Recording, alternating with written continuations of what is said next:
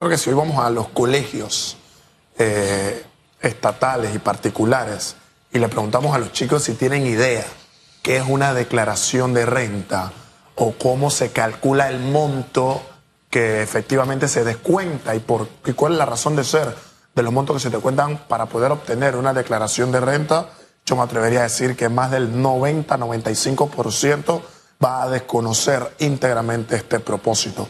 Y esto parte por una realidad, y es que en ocasiones en la vida consideramos que hay cosas que, bueno, se presuponen y que se tienen que saber porque sí. A tal punto que, por ejemplo, en nuestro país carecemos de una educación política en las escuelas. Educación política que a mi criterio es fundamental para que efectivamente los jóvenes, los niños y adolescentes que se van a convertir en las mujeres y los hombres del mañana y que efectivamente van a gobernar y van a estar en puestos eh, de líderes dentro de la sociedad, pues comprendan cómo debe operar ¿no? la sociología, el mar político, y esto va de la mano también con la educación financiera, cómo opera el sistema económico, qué se tiene que hacer con el dinero. En nuestro país carecemos, y esto es por una carencia propiamente dentro de las escuelas, de una política o de una cultura de ahorro. Yo recuerdo hace muchos años cuando habían eh, tarjetas y libretitas en un banco de la localidad, donde los niños salían, iban con sus padres acompañados hacia este banco y depositaban, ¿no? Lo que les sobraba del recreo, lo que ellos iban ahorrando, y uno iba, ¿no? Creando una cultura y una política de ahorro misma que se ha perdido. Máxime, cuando carecemos dentro de la ecuación educativa de nuestro país, ¿qué es las finanzas? ¿Cómo se maneja la misma? Y nosotros debemos comprender que si para el Estado la educación es sin duda alguna, estamos en un estado de bienestar, y la educación representa uno de los principales dilemas o problemas o elementos a considerar para implementar una política estatal y para poder diseñar toda una política pública impulsada en que la educación sea un pilar dentro de la sociedad, pues elementos como las finanzas deben de estar inmersas, porque si yo no preparo, yo no educo al niño que se va a convertir en un adolescente, mal puedo yo efectivamente creer que el hombre se va a educar solo en materia de finanzas porque hay una realidad en nuestro país. Si esa educación carece en las escuelas y en las casas, hay una realidad, no se dan. Aquí al parecer es un tabú en las casas hablar de sexo, hablar de eh, sexualidad, es un tabú hablar de economía, es un tabú hablar de finanzas, pues estamos viendo que mal o flaco favor le estamos haciendo sin duda alguna a una malformación a nuestros jóvenes en un periodo a mediano y a largo plazo. Mire, Casualmente anoche hablábamos en casa del tema, del tema educación y el tema financiero, lo casábamos, ¿no? Claro. Y mi esposa le contaba a nuestros hijos cómo, a pesar de que a veces yo no tenía ni siquiera para el pasaje, para ir a la escuela, ¿cómo hacía para ganarme el pasaje? Totalmente. ella les decía, él ayudaba a sus compañeros haciendo las tareas o a estudiar y cobraba por eso. es decir, de pronto usted tiene un talento y usted no sabe qué hacer con ese talento. Pues a través de la educación usted va aprendiendo cómo sacarle provecho, porque el éxito no es un fenómeno que ocurre al azar. Depende del esfuerzo y de cómo usted utilice los talentos que tiene. Y hay talentos que nunca florecen, que nunca salen a flote por una razón. No han recibido la educación necesaria. Mire, yo estoy, y, oportuna, ¿no? El sentido de oportunidad hay cifras que yo estoy viendo que a mí me duelen. El 97% de los estudiantes reprobados, 97% provienen del sector público. Eso es preocupante y tenemos que hacer. Fíjense, no lo digo, los profesores tienen que hacer o el Meduca tiene que hacer. Tenemos como sociedad que hacer algo con ese tema, porque a esos jóvenes se les está condenando al fracaso y vienen de un sistema educativo al que pertenezco yo. Yo soy producto de la educación pública. Pero tuve docentes y tuve padres que siempre apuntaron, digamos que abonaron la tierra para que la educación diera un fruto determinado. Yo tuve profesores, y no me canso de decirlo, que mientras otros estaban de paro, los sábados me daban clase. Yo tuve profesores que, aunque no eran docentes directamente que me, impartían clases a mí, después de sus horarios de clase me ayudaban. Yo siempre recuerdo Clides Quintero, era de otro colegio y yo iba en las tardes para que él me enseñara expresión oral. ¿ah? Y yo no era alumno suyo. Entonces, imagínense esa calidad de docente. Entonces, siento que de alguna forma tenemos que hacer algo, eh, don Ian Ramos Fergus, porque esto, si estas cifras no nos alarman, estamos hechos de piedra. Totalmente. Mira, mi querido Hugo, lo que me indica me permite hacer una doble vertiente. Primero, por el tema financiero, el cual coincido íntegramente con tu reflexión. A ver, estas becas que se le pagan a los niños, porque estas becas son para los estudiantes, no son para los padres y para que las mismas se malgasten, es un pilar inicial para que los padres se puedan sentar con los niños y decirle, bueno, mira, esta es la cantidad que tienes. Una vez salen tus gastos, este es el dinero que queda. ¿Cómo quieres que lo manejamos? ¿Quiere que ahorremos? Mira que si lo hacemos en ciertos plazos, a ciertos meses o en ciertos años, vas a tener un dinero que te va a poder servir. ¿Lo quieres gastar? ¿Lo quieres malgastar? ¿Cómo lo quieres utilizar? Esto es una buena herramienta para que en concordancia con una educación sólida financiera que se dentro de las escuelas se pueda utilizar.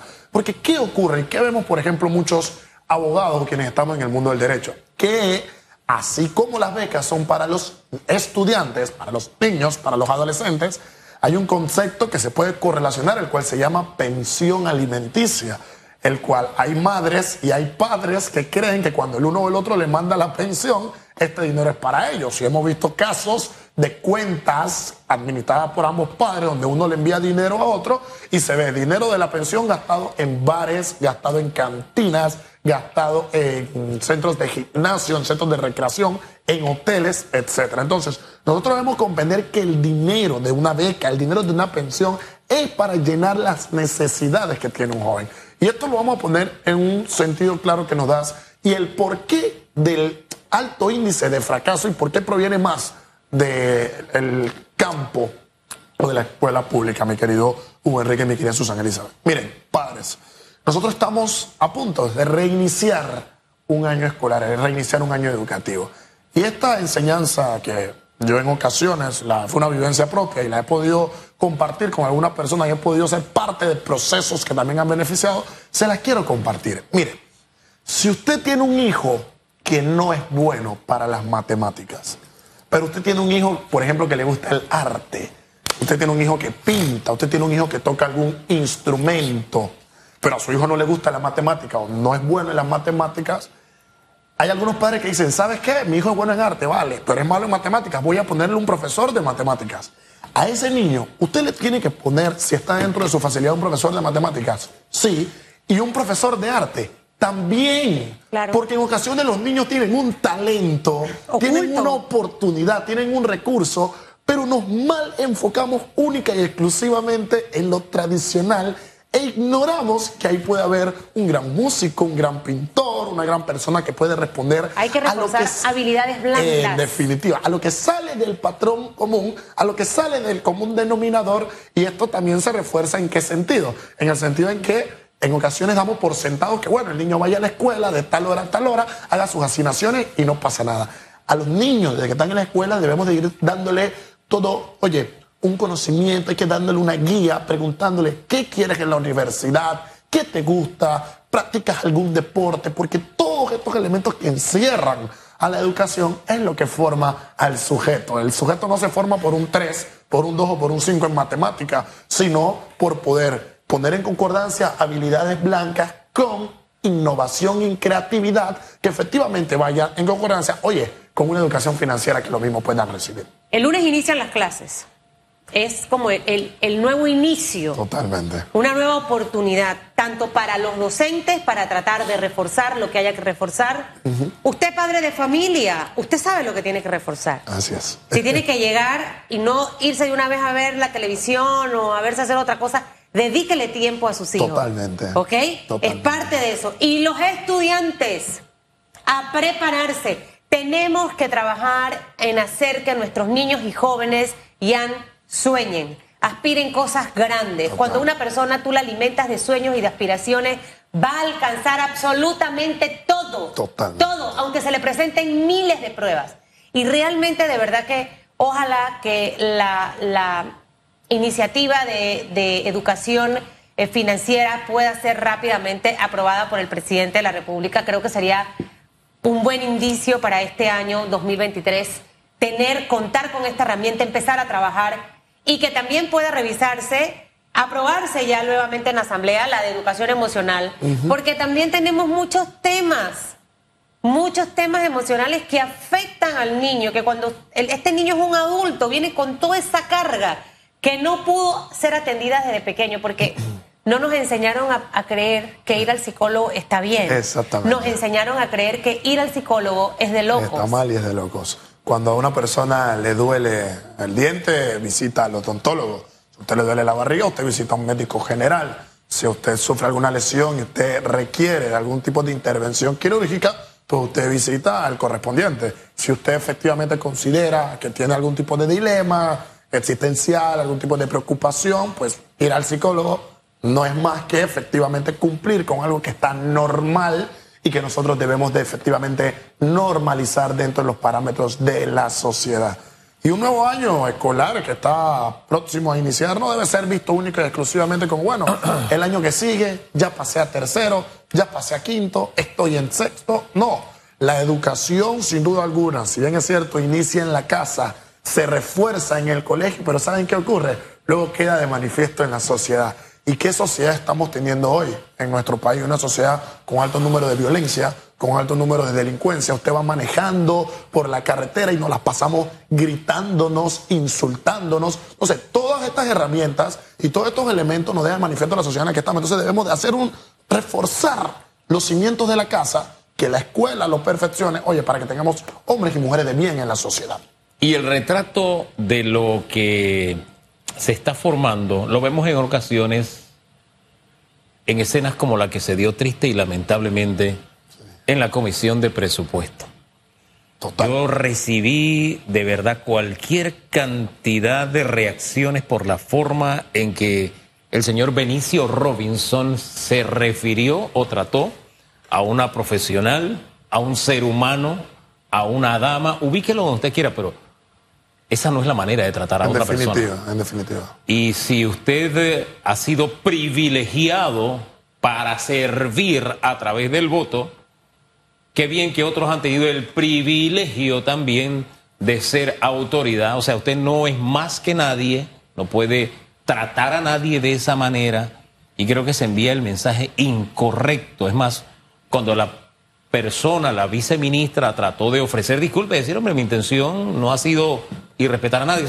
Buenos días, bueno, no la dejaba ni siquiera terminar. Imagínense esas interrupciones más allá del contenido del discurso del propio diputado que necesita ayuda para poder articular una frase completa con sentido. Entonces, creo que allí hay, de verdad, pierde el país cuando uno ve escenas como estas. A mí me incomodan y me duelen. Yo no sé usted. De nuestra postura, nosotros repudiamos cualquier acto que vaya encaminado a esta índole, porque para yo poder respetar o para exigir algún tipo de respeto, pues debo de iniciar yo dando el ejemplo. Máxime cuando estoy llamado a ser, ¿qué? Padre de la patria, cuando estoy llamado a estar en, una, en un cargo de honorabilidad que el mismo, sin duda alguna, exige para con la sociedad un tipo pues de postura, nosotros debemos de comprender que no está solamente en lo que cobro o en lo que digo, en lo que hago, sino que la mujer del César no solo tiene que serlo, tiene que parecerlo. Y cuando se reviste de magnanimidad y de diplomacia, no es para uno u otro temita, es en todas las acciones, en todas las actuaciones y en cada una de las decisiones que tomamos dentro de nuestra vida. Sencillo. Por eso cuando se da cátedra de pelear por algo y hacerlo en buena lid, como hace un rato nos decía la diputada Arjona, aprovechamos y lo dijimos. Esa es la forma correcta. No hay que ser déspota, no hay que exhibir a nadie. Y fíjese que eso de que hay que respetar para que se respeten, no, usted de respeto aunque lo irrespeten, porque el irrespetuoso es el que queda mal. Mire, de los las cientos de reacciones que recibí, solo hubo, una, y me abstengo de decir el nombre, porque es un político que decía, no, ahí no hubo irrespeto. Cuando yo leí lo que escribió, me, me pregunté, si hubiese sido una hija suya, si hubiese sido la esposa de él, si hubiese sido su mamá, ¿él diría lo mismo? Por supuesto que no. Entonces tenemos que tratar a los demás como esperamos que nos traten